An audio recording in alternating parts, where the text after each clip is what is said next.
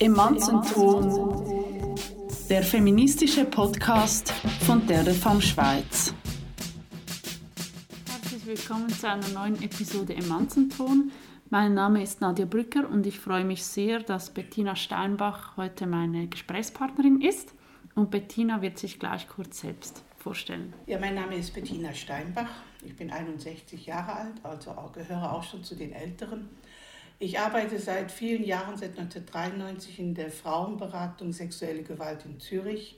Das ist das ehemalige Nottelefon für vergewaltigte Frauen. Im ersten Beruf bin ich Krankenschwester und mit 30 habe ich dann noch Psychologie studiert. Diese Folge des Emanzentons findet im Rahmen der 16 Tage gegen Gewalt an Frauen statt. Das diesjährige Thema der Kampagne ist Gewalt an Frauen im Alter. Gewalt an Frauen im Alter umfasst natürlich unterschiedliche Facetten. Das sind einerseits, äh, das ist einerseits die strukturelle Gewalt, dass Frauen dass ein tieferes Alterseinkommen haben, dass sie gerade nach einer Scheidung oft ähm, von Ar Altersarmut betroffen sind, auch wenn sie häufig ihr Leben lang unbezahlte Care-Arbeit geleistet haben. Natürlich sind ältere Frauen gerade auch von konkreter physischer und psychischer Gewalt betroffen. Für diese Folge versuchen wir jetzt etwas Neues. Bettina Steinbach liest jetzt eine fiktive Fallgeschichte vor, damit wir uns etwas darunter vorstellen können, wie Gewalt in der Biografie von älteren Frauen immer wieder auftauchen kann, auch noch Jahre später. Frau Mathilde Frank, Jahrgang 1924. Frau Frank wohnt seit vielen Jahren in einem Mehrfamilienhaus an der Bucheckstraße in Zürich. Regelmäßig geht sie ins nahegelegene Altersheim zu den Jasnachmittagen. Bei verschiedenen Turnieren spielte sie sich jeweils unter die ersten Plätze. Frau Frank bezauberte die Teilnehmenden mit ihrem ansteckenden Lachen und war wegen ihrer fröhlichen Art auch bei den Mitarbeitenden sehr beliebt. Eines Tages fiel auf, dass sie nun schon einige Wochen nicht mehr zum Jassen gekommen war. Frau Frank war im März drei Monate zuvor auf dem Eis ausgerutscht und hingefallen. Der blaue Fleck am Schienbein war aufgegangen und die Wunde hatte sich entzündet. Zweimal in der Woche besuchte sie eine Pflegefachfrau der dem Altersheim angeschlossenen Spitex für einen Verbandswechsel. Und eine Haushaltshilfe half ihr einmal pro Woche die Wohnung zu putzen. Zu dieser Frau mit ihrer direkten und unverblümten Art fasste Frau Frank Zutrauen. Die hatte ihr bald einmal erklärt, wie schön es doch Frau Frank habe ohne ihren Mann. Ihr eigener Mann sei nicht so gut, aber für den Frieden in der Familie und wegen ihrer Kinder bleibe sie bei ihm. Frau Frank war 54 Jahre verheiratet gewesen, von 1949 bis 2004. Die Tochter besuchte sie zweimal die Woche und der erstgeborene Sohn wohnte mit seiner Familie in der Westschweiz und kam nur selten zu Besuch. Vor zwei Jahren, 2006, war ihr Mann gestorben. Die beiden waren Gründungsmitglieder des Vereins Wanderfreunde Zürich und auch nach dem Tod ihres Mannes war Frau Frank regelmäßig mit der Seniorengruppe des Vereins unterwegs. Ihr Mann arbeitete als Elektriker. Er konnte gut und sehr viel reden. Mit seiner Arbeit verschaffte er sich Achtung im Quartier.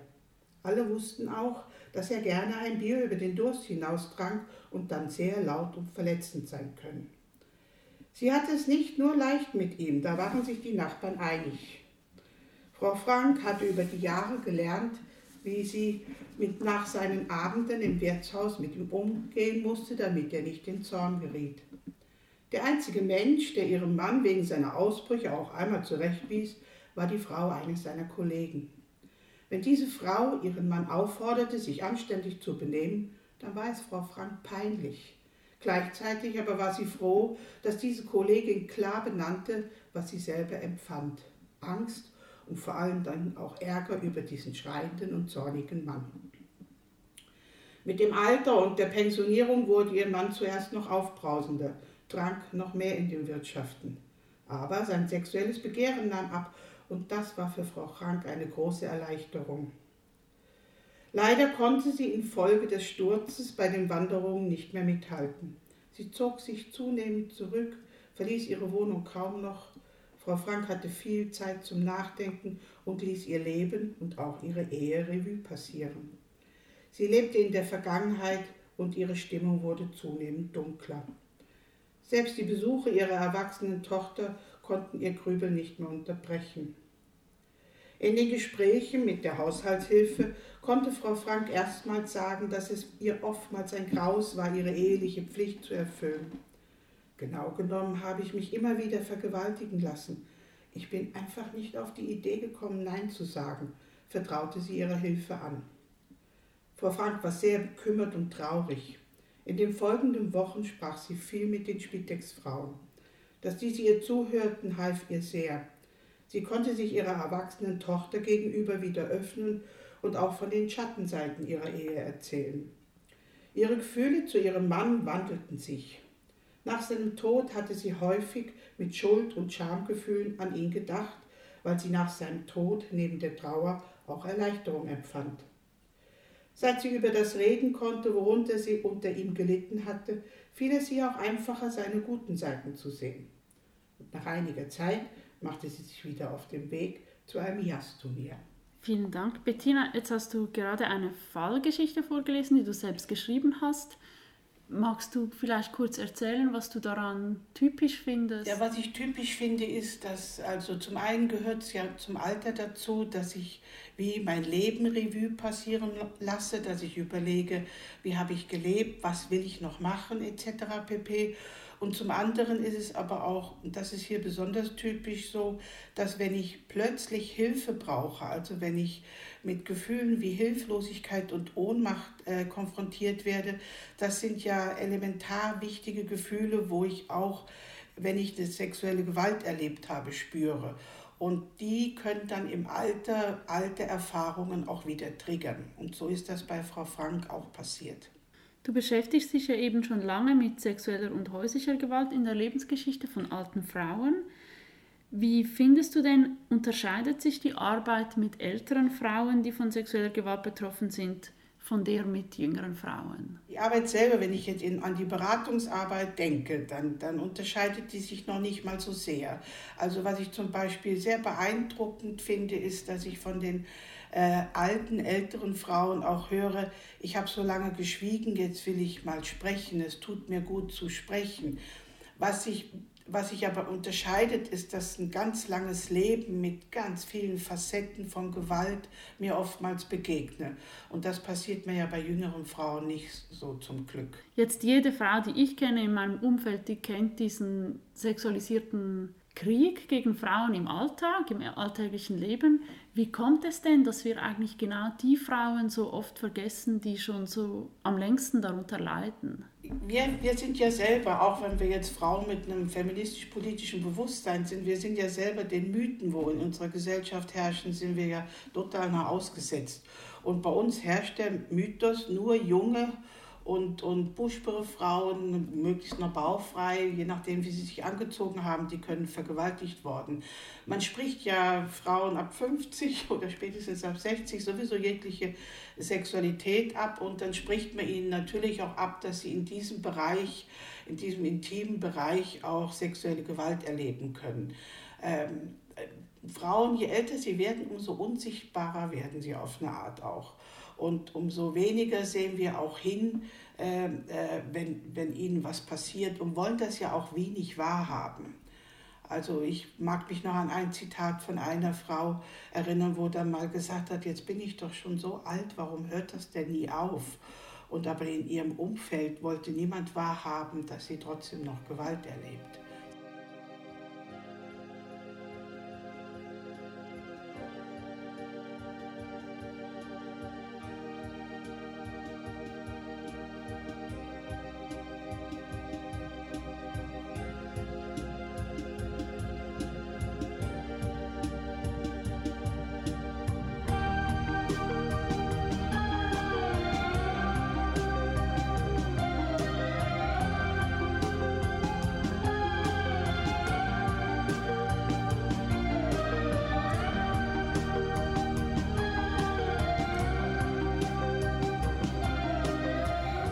Du jetzt denn sagen, dass jüngere Frauen, die gerade eben ähm, feministische Aktionen wie zum Beispiel MeToo oder die Aufschreie ähm, erlebt haben, dass die anders oder einfacher über Erfahrungen in Bezug auf sexuelle Gewalt sprechen können oder ist das gar nicht unbedingt der Fall?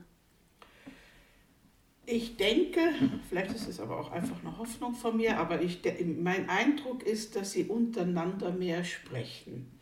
Wenn ich mich jetzt auch, jetzt ziehe ich mal meine Verwandtschaft, meine Lieblingstante Gerda, wenn ich an die denke, die war 85 und wenn die mir vom Dorf erzählte, dann wussten immer alle, wie das bei der und der zu Hause ist, aber man sprach nicht drüber.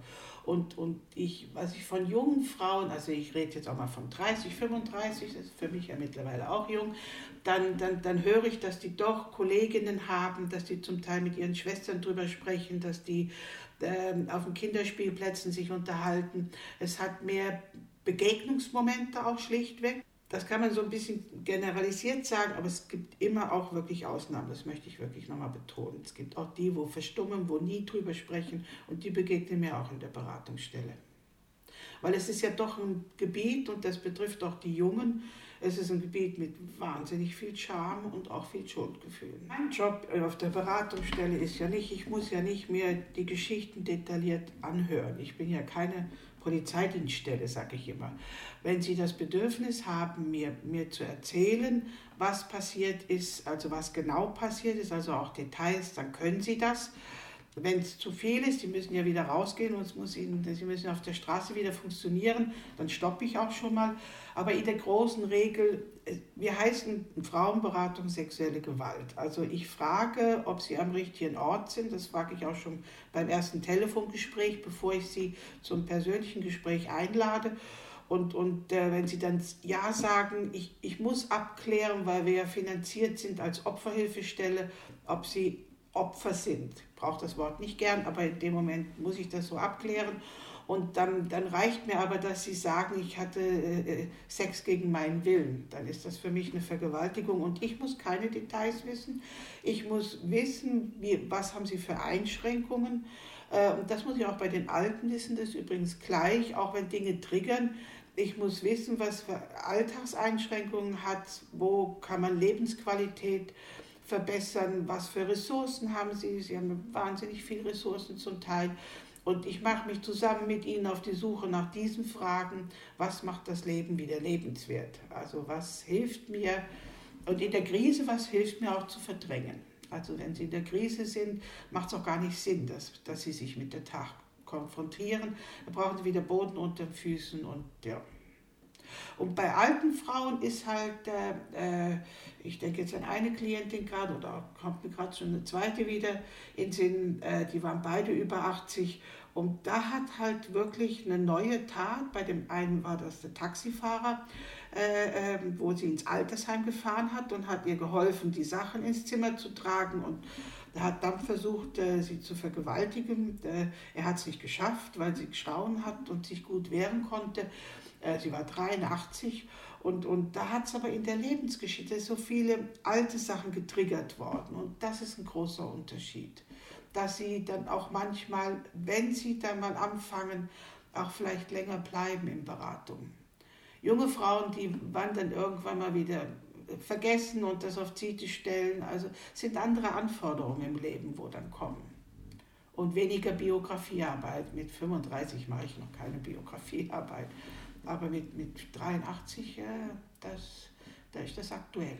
Jetzt, wenn du gerade die Biografiearbeit ansprichst, Martina Böhmer, die ja eben eine Pionierin der frauenorientierten Altersarbeit ist, die spricht von der Wichtigkeit, dass man eben die Biografie der alten Frauen unbedingt mitbedenkt, auch in der Pflege. Ja. Ähm, und dass es eben, also wenn ich jetzt an meine Familie oder meine Mutter oder meine Großmutter denke, dass man also daran denken müsste, dass die weiblichen Biografien meist sehr häufig von sexueller Gewalt durchzogen sind und wir eben mitbedenken müssen, dass sie gewaltvoll von ihrer Familie getrennt worden sind, eventuell oder bei einer anderen Familie als Arbeitskraft ausgebeutet worden sind, als sogenannte Verdienkinder, ähm, dass sie administrativ versorgt wurden, dass sie Kriege überlebt haben, dass sie geflüchtet sind. Wie wirken sich all diese Biograf biografischen ähm, Punkte denn aus auf die Beschäftigung mit traumatischen Erfahrungen? Also die, die wirken sich aus in, insofern, dass wenn Gefühle, wie ich das eben mit der Hilflosigkeit schon dargestellt habe bei Frau Frank, wenn also zum einen können das, ähm, äh, ich weiß noch eine andere Klientin, die, die ist ins Altersheim gekommen und das war am Stadtrand, das Altersheim. Und dann hat es wie Kühe auf der Weide gehabt in der Gegend und es war ein Misthaufen rundum. Und äh, die hat dann durch die vielen Gerüche, Gerüche ist übrigens ein wahnsinnig wichtiger Sinn, wo, wo sehr viel triggern kann, äh, im Guten, wenn ich jetzt an einen Geburtstagskuchen denke, aber auch im sehr Schlechten. Bei der hat das äh, äh eine Vergewaltigung, als, wie sie als 14-Jährige auf dem auf dem Landhof war und ist vom Sohn des Bauerns vergewaltigt worden und ist dann dort auch geflüchtet. Da hatte sie Jahre nicht mehr dran gedacht, aber die Konfrontation mit dem Landleben, dem Halblandleben, die hat das alles, die hat die Zeit wieder aufgeweckt. Es werden dann äh, Zeiten wieder aufgeweckt, äh, sei es durch Gefühle oder durch Dinge, wo ich sehe oder, oder jetzt wie bei ihr durch Gerüche.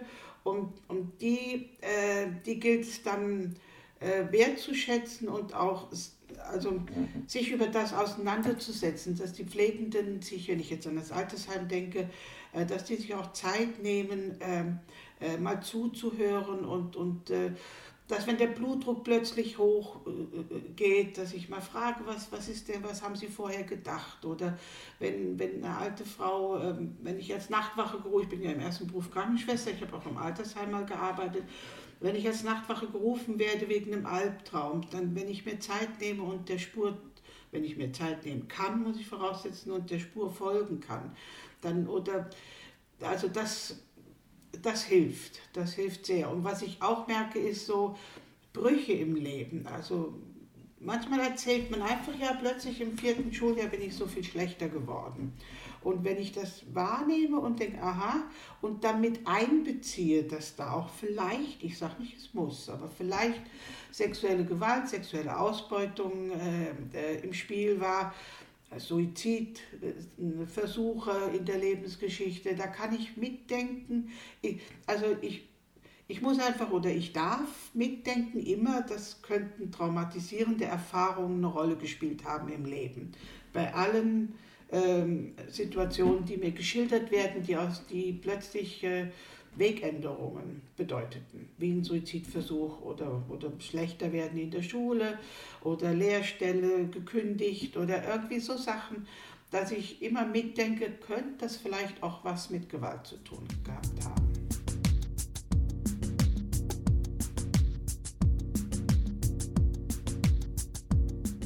Also ältere Frauen, die erfahren sehr oft physische und psychische Gewalt eben auch in Institutionen von Angehörigen. Ja. Zum Beispiel werden sie retraumatisiert, weil gewisse Handlungen in der Pflege sie an erfahrene Gewalttaten erinnern, ja. ähm, die von Pflegenden auch vollkommen unwissentlich und äh, zufällig passieren können. Also zum Beispiel, wenn ein Katheter gelegt wird oder so. Ähm, denkst du allgemein wird Frauen, wird alten Frauen kein Recht mehr darauf zugestanden, über den eigenen Körper zu verfügen und irgendwie Autonomie zu behalten. Also wenn, wenn man jetzt zum Beispiel nicht möchte, dass einem einen Katheter gelegt wird oder so, dann kann man das ja in einer Pflegeinstitution so nicht unbedingt vorbringen. Es wird einfach gemacht. Ja. Und das sind dann je nachdem auch wieder gewaltvolle Erlebnisse. Ja gut, das stimmt schon. Wenn ich jetzt kommt die Krankenschwester nach vorne ich habe Situationen erlebt, da, da, da, da, konnten Frauen nicht mehr wissen und die waren dement. Und die einzige Möglichkeit, die ich hatte, ihnen zu helfen, sie von den Schmerzen, es ist extrem schmerzlich, ich weiß nicht, diejenigen, wo Blasenentzündungen kennen, die wissen, wie weh der ganze Bereich tun kann und, und äh, dann ist das einfach die Möglichkeit, wo ich als Pflegende habe, sie von den, von den Schmerzen auch zu befreien, indem ich mal einen Katheter lege. Es gibt Dinge, wo, wo schlichtweg auch notwendig sind in Situationen, wo wo, äh, aber vielleicht kann ich dann auch noch ein Beruhigungsmittel geben, obwohl ich nicht eine Freundin von Temester bin, aber kann wie gucken, wie kann ich sonst noch erleichtern. Es ist ja auch, ich meine jetzt gerade ein Katheter legen, da kann man sich ja noch vorstellen, dass das sexuelle Gewalt, dass es irgendeine Penetration gegen den Willen erinnert. Aber es gibt ja manchmal auch Situationen, da kann ich viel früher anfangen. Wenn ich äh, einer alten Frau beim Duschen helfe und sie einfach das Unterhemd nicht abziehen will, und damit ich sie kann einseifen, dann kann ich sie einfach mitsamt dem Unterhemd einseifen, da wird sie auch sauber. Also wir, äh, in der Pflege muss man auch manchmal, ich habe eben schon vom Mut gesprochen, aber da muss manchmal auch mal das Grazieler und einfach halt mitsamt dem Unterhemd waschen und dann kann ich ja hinterher trotzdem noch gucken, wie kann ich sie überreden, dass sie was Trockenes anzieht, aber dass ich die Routine immer wieder durchbreche und effektiv gucke, was ist jetzt nötig. Wenn eine sich wehrt, dann kann ich davon ausgehen, auch wenn sie sich nicht versteht, irgendwas in der Person hat seinen Grund, sich zu wehren und da muss ich das respektieren und gucken, wie kann ich, wie kann ich liebevoll mit dem umgehen. Anstand und liebevoll, das sind so platte Worte, aber die, die, wenn ich das versuche im Arbeitsalltag, in der Pflege auch sonst anständig und liebevoll, dann Respekt, mhm. dann erreiche ich viel schon. Welche Rolle spielt das Bild, das wir als Gesellschaft haben, einerseits von älteren Frauen und mhm. andererseits aber auch von Pflege- und Care-Arbeit für die häufige Gewalt gegen ältere Frauen?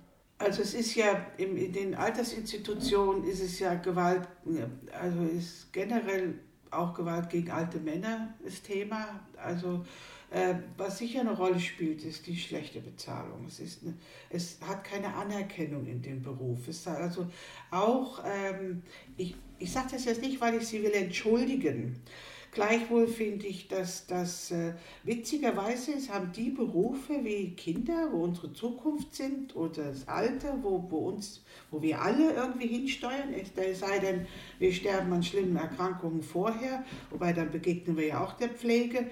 Das sind die Berufe, wo auch fast neben dem Service im Restaurant die wenigste Anerkennung haben. Das sind die typischen Frauenberufe, die haben die schlechtesten Löhne. Es bessert sich noch, das noch, aber trotzdem, das, das, das, da hat es Personalmangel überall.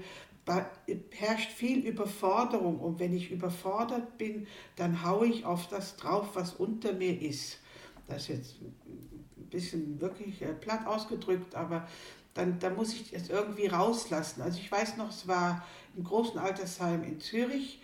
Äh, das ist jetzt schon, ich bin so schlecht in Jahreszahlen, aber mehr als zehn Jahre her. Da haben äh, Pflegekräfte, äh, alte Frauen und ich glaube auch einen Mann nackig auf dem WC fotografiert und haben die Bilder rumgeschickt und die sind dann öffentlich geworden. Das war ein Skandal. Und, und äh, die haben aber auch mega schlechte Arbeitsbedingungen gehabt. Nicht als Entschuldigung, aber als Ansatz, wie können wir, äh, wie, wie können wir äh, auch was ändern, dass, ich, äh, dass sie besser geschult werden, dass sie, dass sie Arbeitsbedingungen, dass sie nicht alleine arbeiten, dass sie äh, die, die Nachtwache, der Schichtdienst, das reißt mich aus dem sozialen Umfeld raus. Das sind alles so Faktoren, wo berücksichtigt werden müssen bei der Freizeit, bei der, bei der Stundenwoche, wie viele Stunden arbeite ich und beim Lohn und bei der Fortbildung. Also in der Prävention gibt es da wahnsinnig viel zu tun. Und es passiert ja auch viel Gewalt, äh, nicht zuletzt auch von Schwiegertöchtern oder Töchtern gegenüber alten Frauen und auch alten Männern, äh, äh, auch aufgrund von Überforderung, weil die so alleine gelassen werden, äh, wenn, wenn sie zu Hause ihren Angehörigen schauen. Und, und da denke ich, äh, wir, da gibt es noch ganz viel in der Prävention zu tun, ähm, dass, äh, dass das weniger wird. Und in der Gesamtgesellschaft, dass man auch aufmerksamer ist gegenüber Nachbarn, was geht da los, also dass man wie wacher wird und, und auch immer, wenn jetzt jemand mal verschwindet oder ich jemand nicht mehr sehe am Fenster, wo ich vorher immer gesehen habe, auch mich mal erkundige, was ist mit der Person teilhaben auch. Findest du es wichtig, mit älteren Frauen über ihre sexuelle Gewalterfahrungen zu sprechen, gerade auch im familiären Bereich? Du jetzt als Tochter oder, oder so? Zum Beispiel. wenn ich mein ganzes Leben lang schon als, als Pubertierende mit meiner Mutter gesprochen habe, dann ist das, also ich habe das gemacht. Ich habe meine Mutter gefragt, ich habe gerade im Rahmen mit der Arbeit, ich habe eine Nachbarin gefragt und, und also ich kann jetzt nur mal von dem Persönlichen her, mein Leben hat es bereichert, die Auseinandersetzungen. Ich habe einmal meine Mutter auf einer Zugfahrt gefragt, das war für sie nicht der passende Moment, da hat sie, pst, pst, da hat sie natürlich sie mich stoppen wollen, weil ihr das peinlich war. Ich muss vorsichtig sein, weil die Scham, äh, wenn man so lange nicht drüber gesprochen hat, dann ist die, die Scham ist dann groß. Aber äh, ich, ich äh, habe wirklich gute Erfahrungen gemacht, äh, indem ich darüber gesprochen habe. Und das sind doch die Rückmeldungen, wo ich bei Schulungen im Altersheim gehört habe. Also ähm, nicht drängen, auf keinen Fall drängen. Drängen sollen aber auch junge Frauen nicht aber Bereitschaft zeigen und äh, Zeit, das ist halt ein großer Faktor gerade in der Pflege. Also das, ähm, wenn, die, wenn keine Zeit ist, weil ich, ähm, weil ich überlastet bin sonst mit Arbeit oder halt alleine eine 20-Betten-Station habe in der Nacht, dann ist das einfach, dann habe ich die Zeit nicht. Aber generell bin ich natürlich immer, ich bin Psychologin, ich bin eine Psychotante, ich bin immer für Gespräch. Vielen Dank für das Gespräch. Sehr gerne. Das war bereits wieder eine Folge Emanzenton. Gründe, das Thema Gewalt an Frauen zu thematisieren, gibt es sehr viele. Wir haben jetzt in unserem Gespräch versucht, ein paar davon abzudecken. Geht doch, wenn ihr könnt und Zeit habt und mögt, an die verschiedenen Veranstaltungen der 16 Tage gegen Gewalt an Frauen. Das Ganze findet vom 25. November bis zum 10. Dezember statt. Die Kampagne setzt sich im Rahmen von Vorlesungen, Podiumsdiskussionen, Fachtagungen und Filmvorführungen mit verschiedenen Aspekten der Gewalt an Frauen im Alter auseinander. So wird ein wichtiger Beitrag zur Prävention und Sensibilisierung geleistet. Die Forderungen lauten denn auch ein Leben ohne Gewalt für alle Frauen, würdevolles Altern für alle Menschen, die umfassende Umsetzung der Istanbul-Konvention, die Anerkennung und faire Verteilung von Care-Arbeit, genügend finanzielle Mittel für Anlaufstellen gegen Gewalt, gute Arbeitsbedingungen für Pflegende in Institutionen und ausreichende Entlastungsangebote für pflegende Angehörige. Vom Emanzenton her wünsche ich euch einen ganz guten Dezember und wir hören uns bald wieder. Bis dahin, tschüss!